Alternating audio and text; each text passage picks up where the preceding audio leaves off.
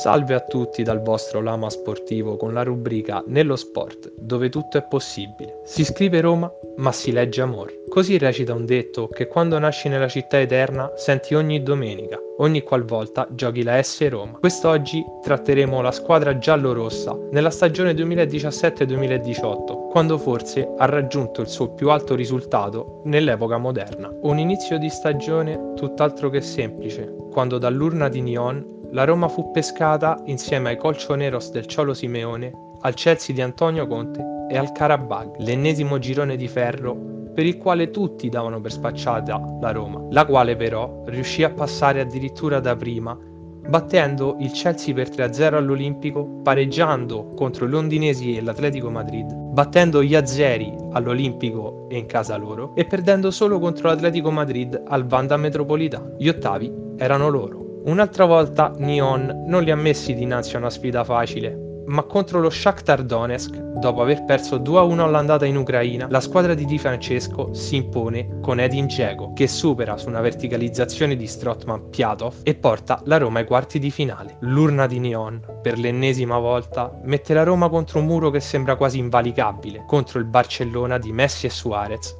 che soli tre anni prima aveva battuto in Spagna, proprio al Camp Nou, i giallorossi per 6 a 1. Si teme per il peggio, l'ennesima figuraccia europea. Ma Roma e la S Roma ci credono. È il 4 aprile 2018 e i giallorossi sono attesi in Spagna, proprio al Camp Nou, uno stadio considerato invalicabile a quei tempi. I tifosi seguono la squadra e la spronano, in ogni modo possibile, ma ancora una volta, nonostante la grinta messa dentro e fuori dal campo, il risultato è troppo severo. 4 a 1, due autogol, uno di De Rossi e uno di Manolas. Piquet e Suarez regolano la Roma e sembra che il gol di Geco a nulla possa servire, ma da quel giorno nella capitale si respira un'aria diversa, come se qualcosa non tornasse e tutti attendono con ansia il ritorno. Durante tutta la settimana ci sono persone che cercano il modo migliore per seguire la propria squadra del cuore, allo stadio, da casa, nel pub con i propri amici, perché in cuor loro sapevano che avrebbe significato tanto quel match. Il 9 aprile 2018 iniziano i rituali, sì, perché i tifosi romanisti sono scaramantici. C'è gente che mette un calzino al dritto e uno al rovescio, gente che va a mangiare nel posto o che vuole il piatto che ha mangiato prima di un derby vinto, altri che preparano un altarino su un mobile di casa con rigorosamente le foto di Totti e De Rossi. Tutti metodi che cercano di stravolgere le leggi del calcio. Sono le 8.40 del 10 aprile 2018 e tutti hanno preso posto allo stadio a casa, dal vicino o addirittura fuori da una finestra al piano terra vicino a una casa popolare e sono tutti più uniti che mai e iniziano a cantare a squarciagola Roma Roma Roma per incitare la propria squadra. Cominciano la partita e continuano i rituali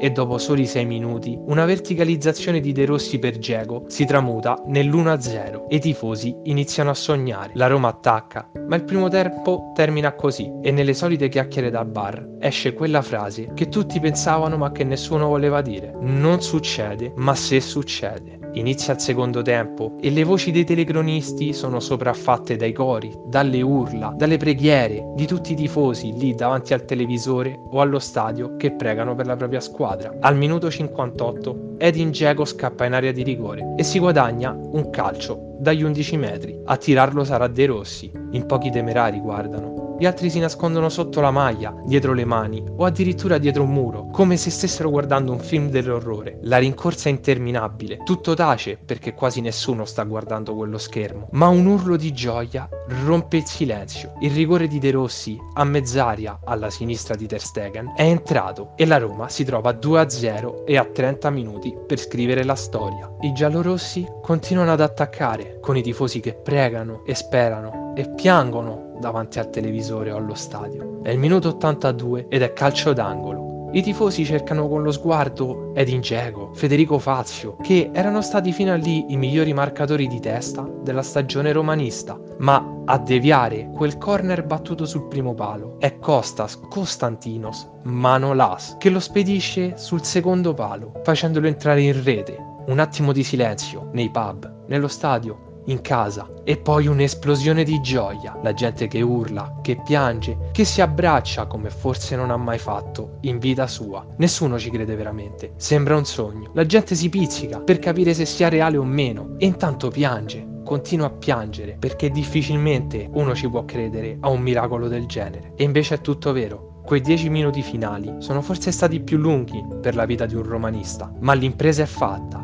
La Roma vince 3-0 e vola in semifinale e i tifosi si lasciano agli inconvenevoli più assurdi e, con le lacrime agli occhi, intonano forse il grazie Roma più bello della propria vita.